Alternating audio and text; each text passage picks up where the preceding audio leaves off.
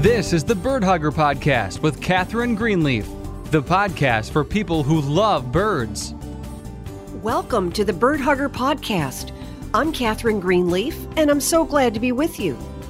I'm on board for a full 30 minutes of talking all things birds and restoring native habitat. What happens when a burnt out college professor living in New England decides to become a wildlife rescuer and rehabilitator? Find out on Bird Hugger, the podcast for people who love birds. Join host Catherine Greenleaf, who has been rehabilitating injured wildlife for 20 years, and hear how you can turn your backyard into a native oasis for birds.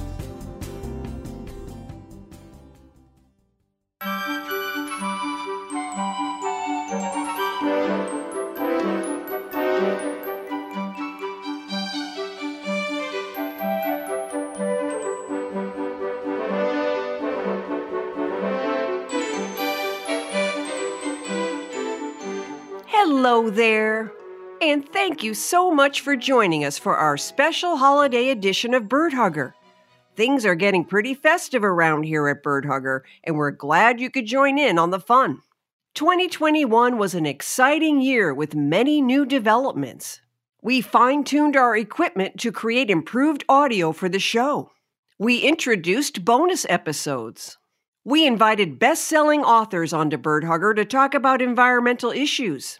And we launched our new newsletter and website, both of which contain lots of useful information about how to turn your yard into a native oasis for birds. And we've got even more in store for you in the coming new year. No matter how you celebrate, be it Christmas, Hanukkah, Kwanzaa, or Diwali, here are our warmest wishes to all of you for a very happy holiday and an incredible new year.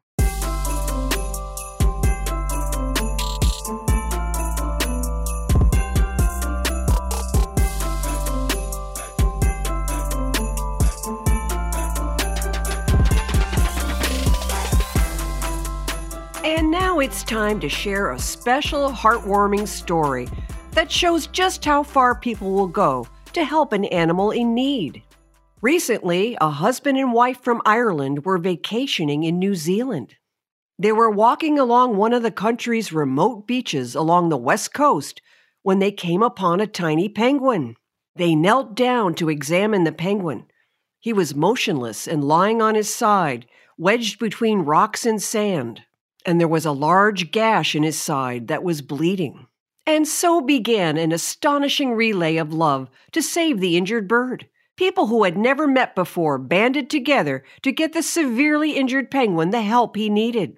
The couple told Jerry McSweeney, the owner of the Wilderness Lodge where they were staying, about the bird they'd found. Jerry McSweeney carefully carried the penguin back to the lodge. There they met Jeff Marks, a tourism marketing manager who had happened to stop by the lodge to conduct business. He then offered to take the penguin and drove the bird, sitting in a cardboard box in the front seat of his car, nearly 100 miles. He delivered the bird to wildlife rehabilitator Anna Krasuski. Anna and her medical team were able to stabilize the bird and make him comfortable for the night. The penguin had the telltale marks of a shark attack, and the bite wounds were severe. They would require surgery and sutures. The penguin would need specialized care they couldn't provide. He would need to be transported to a state of the art wildlife hospital. The next morning, the bird was still stable. A team member prepared the penguin for travel and drove him 150 miles to Hokitika Airport. Airport officials worked together to get the penguin the first flight out. He was placed in a special carrier and was flown 200 miles over the southern Alps to Christchurch. Then the penguin was driven by a volunteer to Christchurch Wildlife Hospital. Christchurch Wildlife Hospital was founded 14 years ago to provide state of the art medical care to sick and injured birds. As it turns out, the new patient was a rare Tawaki Fiordland crested penguin there are fewer than 7,000 Tawakis left in the world. Veterinarian Pauline Howard operated on the penguin, repairing his badly mangled feet and the large bite wounds on his back. With such severe injuries, the veterinarians gave the penguin a 50 50 chance of surviving the surgery. Yet, to everyone's surprise, the next morning, the penguin was in fine fettle, swimming in his therapy tank and eating lots of fish. Now on the road to recovery, Jerry, who was named after the owner of the Wilderness Lodge, will soon be released back into his home range in the Southern Ocean. Once there, he can catch up with the other Tawaki penguins just in time for their molting season in late January. It's astonishing how one small act of kindness builds upon another, creating a chain of love that delivers a bird into the capable hands it needs to survive. Now, I would call that a Christmas miracle. I would like to send a personal shout out of thanks to everyone who joined together to save this penguin. May you have the happiest of holidays.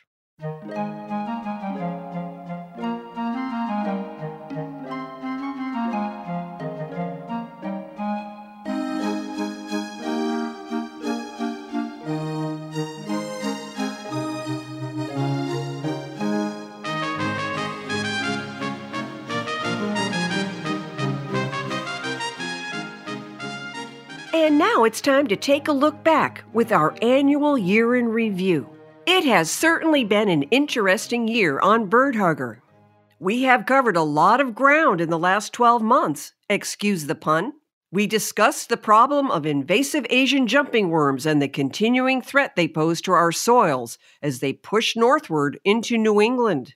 We spoke with Heather Holm about the role bumblebees play in the native garden. We talked with Heather McCargo from Wild Seed Project about the best way to sow native seeds outdoors in the winter. We talked with Dr. Ben Kilham about how he raises orphan black bear cubs so they can be released back into the wild. We learned how to identify old growth forest and how to protect it.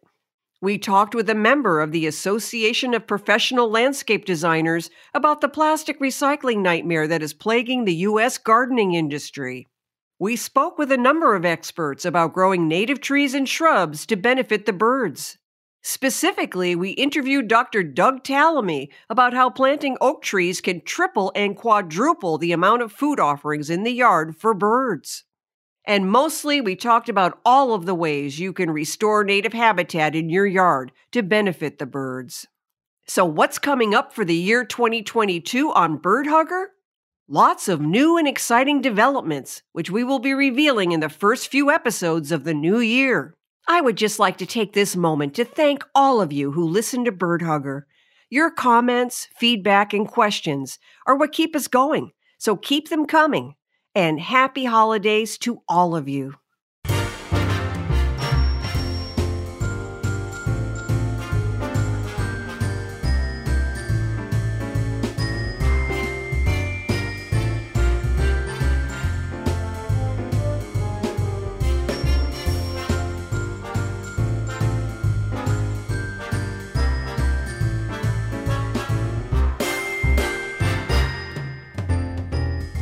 And now let's talk about nature books for young people, just in time for the holidays. What could be better than a mug of hot apple cider with a cinnamon stick, a blazing fire in the fireplace, a cozy chair, and a good book to read? Here are some wonderful new books about the natural world to give as gifts for the holidays, sure to delight youngsters and teens alike.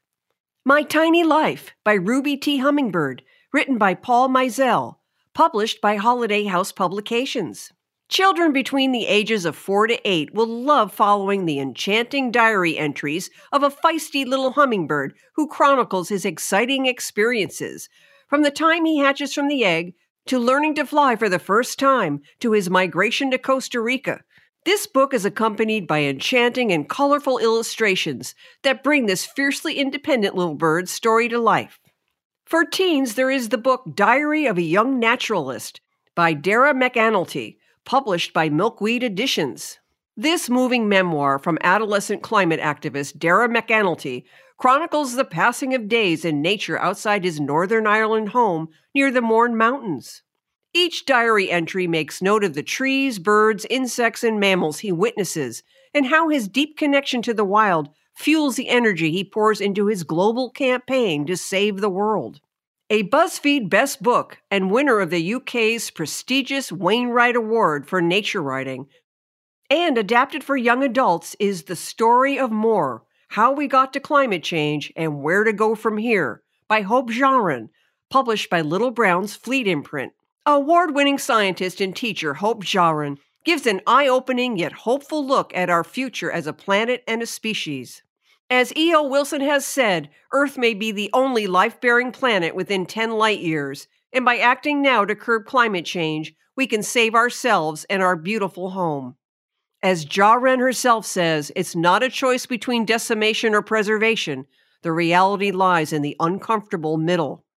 And finally, I would be remiss if I did not add at least one book for adults. So next is the wonderful book, Finding the Mother Tree Discovering the Wisdom of the Forest by Suzanne Simard, published by Knopf Publishers. Simard, an award winning forest ecologist, has a true gift for describing the complex relationships trees have built between themselves for generations. In captivating language, she explains how trees recognize and perceive one another and adapt their behaviors to benefit the trees around them working together as a cohesive community. And most importantly, she describes the mother trees, the powerful and beneficent female trees at the center of groves that feed and protect all of the others.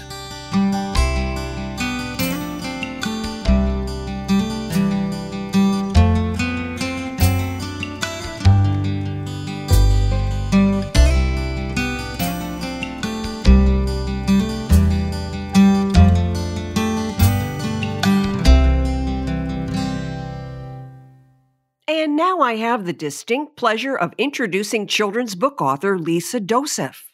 Lisa is the author of the award winning book, Grandma Lisa's Humming, Buzzing, Chirping Garden, published by Pollination Press.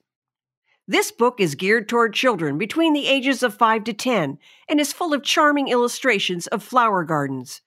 The book tells the rhyming story of Grandma Lisa and her grandchildren and how they plant and grow a native flower garden to benefit butterflies and their larvae, only to excitedly discover their garden is benefiting all wildlife.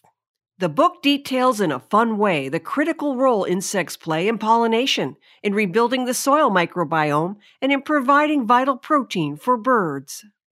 Lisa is a National Wildlife Federation habitat steward in the Lancaster, Pennsylvania area. She co founded a neighborhood garden club that focuses on creating beautiful pollinator gardens using native plants. She helps maintain native plantings at public gardens, local schools, and places of worship. Above all, Lisa is a grandmother who wants to see her grandchildren inherit a thriving, ecologically sound world. Lisa, thank you so much for joining us for our special holiday show. Thank you so much for having me. Yes, I'm delighted to have you on the show. I just absolutely love your book. I love that it's for children. I love that it rhymes. I love the colorful illustrations. Please tell our listeners what motivated you to write this book. Well, I've always been interested in gardening and I've always been interested in working with children as well. And we mm. moved to Pennsylvania seven years ago so that we could live near our grandchildren. So, a few months after we moved here, I attended my first native plants in the landscape conference. And even though I'd been trying to garden for wildlife before, my eyes were really opened even more. And at the end of the conference, somebody asked, You know, you're preaching to the choir here. How do we get the message out? And so I knew at that point that I had to take some action. I went home and I knew I had to do something about it. And so I said a little prayer, and the answer I got was change your own garden into a native habitat that you're willing to share with other people. Write a children's book, which is something I had never considered doing before. And then a few months later, I sat down at my computer one day and the book just flowed out. And I pretty much had the bones of it. And uh, about a month later, I got together with my family and my sister said to me, Well, why do we want bugs in our garden anyway? When I read it to her. And so I wrote a few more paragraphs about that. And the book is a result of it. That is great. Now, tell me about your own grandkids. Do they seem to understand the importance of native trees and plants? They do. So my own grandkids live about 10 minutes away from me. And so I'm I'm really fortunate that they can come visit pretty often. I'll say the book is really a reverse autobiography. We'd only been in our house a few months when I wrote the book, but I knew it was something I wanted to do with the grandchildren. And so we had inherited a garden that was a very traditional garden with non native plants and um, some invasive species. And so I thought, you know, what better way to teach the grandkids than to just have them be a big part of this? And so they do. They come over pretty often and they just love the garden. But they do know about different plants. They know about different insects and birds and just little critters that we have around. And they're really interested in maintaining this habitat. So, um, for instance, I'm I'm sitting here in my sunroom and looking out at some rose mallow, which is in seed right now. But we have a fire pit where we roast marshmallows. But my grandkids know that marshmallows originated from the rose mallow plant and the swamp mallow, that the roots of those plants were used to make marshmallows. And so we get an awful lot of opportunities to talk about all these things and some of the lore and just fun facts about all these things in nature. And they just gobble it up. Right. So now, when you talk to your own grandchildren, do you get the sense that the curriculum in their school is teaching about native plants, or is that something that really needs to happen in the future? Well, you know, I'm not sure that that it is.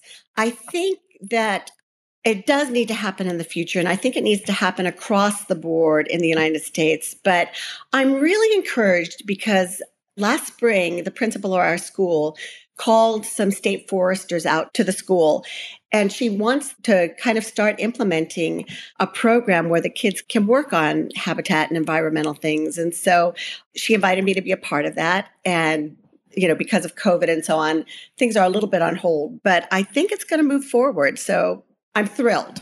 Yeah, that is great. Now, I have to say, I review a lot of gardening books because of the show, and I have seen very few books for children that go into native plants the way yours does. So I think you are uh, starting a pioneering effort. well, you know, and actually, that's the reason that I did write it. It was, I love children's books and I love children's gardening books, especially. But there really wasn't a book that I could find. There were books on how to create habitat. And there were books giving instruction for schools to create habitat and so on, but there wasn't a storybook, a picture storybook that showed children being involved in the process themselves and having a great time doing it. And so I wanted to do that. And so I was able to start with the basics, remove invasive species and plant native plants, which is the bottom of the food chain, and then move into what that would attract. So the insects that attract the birds and going into the food web and so on. I'm very fortunate that I have a nephew who's an illustrator and he was able to draw the pictures, which I am so pleased with the way they turned out. They are better than I could have even imagined. He's very, very detailed, but at the same time, I think they're just lively and fun and, and very engaging. He's very talented. Those are beautiful illustrations. Thank you so much. I'm I'm really pleased with how they turned out. Right. Now moving closer to be with your grandchildren, that's something a lot of grandparents are doing. Mm-hmm. And I think it's great, especially in cases like this where, you know, the parents are busy working and raising the kids, but the grandparents have that wonderful fun time with them without the work. I would agree. Yes. And it's your chance to impart some wisdom to the kids, which includes what would be a, a healthy, functioning ecosystem in the yard.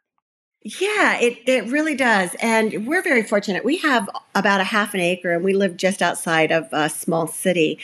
But even if you live in an apartment building, maybe you can ask the complex whether you can put some native plants around the sign, or if you are, you know, I lived in New York City when I was younger for a little while, and you know, we just had sidewalk and and building, but there's no reason you couldn't put a planter outside with permission from the town or something.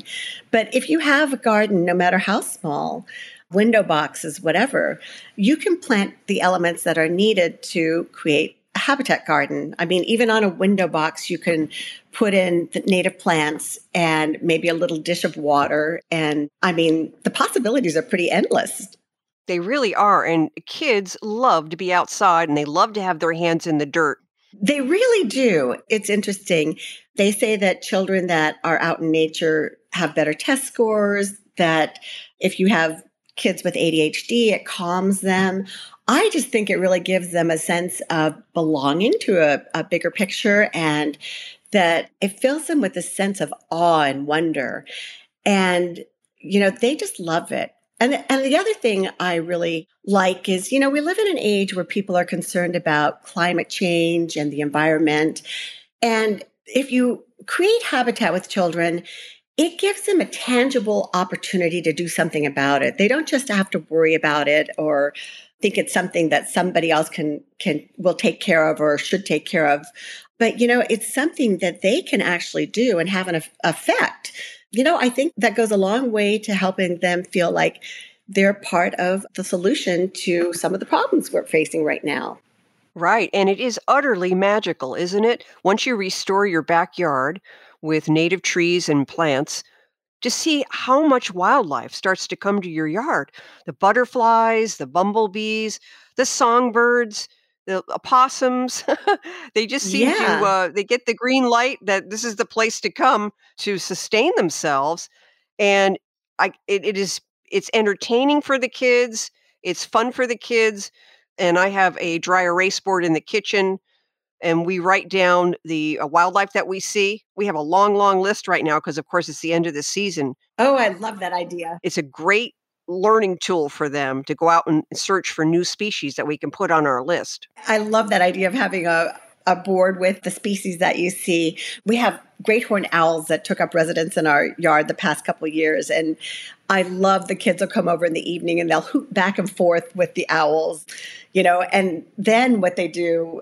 is uh, in, we watch as the as the baby owls emerge sometime in January. They come out and they're all fluffy and they're really cute. And um, but then the most fun thing is we look for owl feathers and then owl pellets.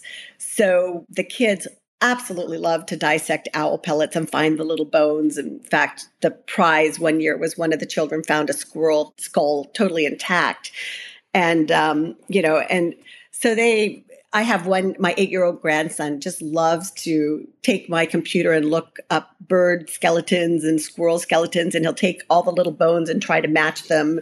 And anyway, it's just great fun. And we have a butterfly puddle, which originally I had in the ground, but it was a little muddy spot, which is great. But I had more success when I I made a butterfly puddle in an old bird bath that was pretty shallow. And the kids really love working on that. So they'll come over and we'll put old fruit in there. And gosh, one funny story was we saw them for the first time this Easter, even though we live close because of the pandemic. We'd been not having much contact with them. But my husband and I were fully vaccinated by Easter. And so the day before Easter. So they came over in their Easter dresses and, and little suits and so on. And we were doing an Easter egg hunt. As they were doing that, they found some deer droppings in the backyard. And knowing that the butterflies need the minerals from scat or manure and the salts and so on. They collected their eggs and then they ran and got their little trowels and they went and their shovels and they went and picked up all this deer scat and put it in their in the butterfly puddling dish with their Easter finery on. And so it was really pretty cute. that is great. That was part of our celebration that day. And, um, you know, it took several months before the butterflies showed up, but we were ready for them. And it really gives children a sense of the cycle of life and death, doesn't it? It really does. It really does. We have a compost pile, and the kids, I mean, mostly it's just vegetative stuff that goes in. Actually, that's all that goes in there is vegetative things in our compost. But they love digging through that and finding the pill bugs and the centipedes and all the other little organisms. My one granddaughter found a great big rhinoceros beetle one time, and it pinched her, but you know, she, um, you know, but they just love seeing this cycle of life and how things change. So, you know, it, it's it's a great opportunity. It is, and I really like how you handled the web of life section in your book, where you you explain to the kids, you know, that hawks eat songbirds sometimes, and sometimes songbirds eat moths and butterflies. Was that a difficult passage to write? It really wasn't. It's funny. I write my Christmas cards in rhyme sometimes. So I I like write, writing little poems and so on. And I also used to write little poems to I homeschooled my a couple of my kids for a while and so I find and that's part of the reason I wrote the book in rhyme was I find if it's in rhyme or a little if you have a little song to go with it children remember the concept better. And the fact that there are predators and preys is just a fact of life. And so, you know, I didn't have any qualms about putting that in the book. It's, I mean, children need to know that, and adults need to know that too. It's just the food web, right? That is such a great point. Now, tell me, what is your hope for the future? Oh, gosh, my hope for the future. I see these children as part of my hope for the future. And I'll back up. When I was a kid, I remember one of the big campaigns was no smoking. And so, you know, my dad used to smoke pipes, and we kids would learn about this in school, and then we'd come home, and my dad stopped smoking because of what we kids came home telling him. And then I know maybe the next generation, it was about recycling, you know? So kids would learn about recycling at school, and then their parents started recycling. And so, my hope is that this generation of children who are faced with some pretty big challenges as far as the environment goes will learn more about it at school and in homes and through my book, hopefully, and that they'll influence their parents and other adults. In fact, even though my book is written as a children's book, I kind of wanted the adults who read it to them to learn a few things as well. And so there's a little bit of an ulterior motive there. And I have to say that some of the adults that I've given the book to have told me, gosh, I didn't know this or I didn't know that. And some of them have said, you know, I'm going to rip out all that ivy on my hill or I'm going to start planting only natives. And so, you know, I'm encouraged. So I do have great hope that really within just a few years, this will become a topic that, I mean, I, have already seen in the last decade where it's become a more popular topic. And I think we just need to get the word out. I think once people realize what they can do and how easy it is and how much fun it is and how beautiful it can be too, they will jump on board. And I have great hope that we're going to see a big change in our environment. I'd like to thank Lisa Dosef for joining us today. You can order her book, Grandma Lisa's Humming, Buzzing, Chirping Garden, by going to the Pollination Press website at pollinationpress.com, or you can go to amazon.com. If you are enjoying this show and like what we do, please help us out by subscribing or following us on your favorite app to access our free show. That way, you'll get notified of what's coming, you'll never miss a show, and it will help us in the ratings.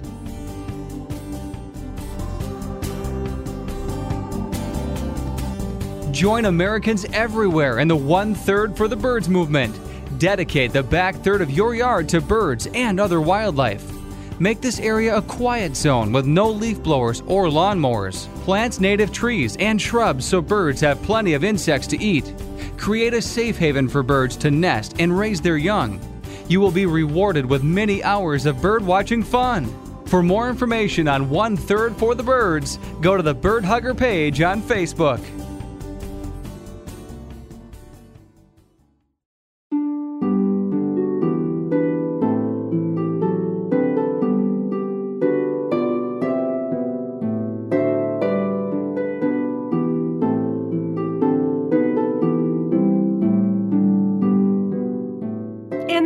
For our special holiday episode of Bird Hugger.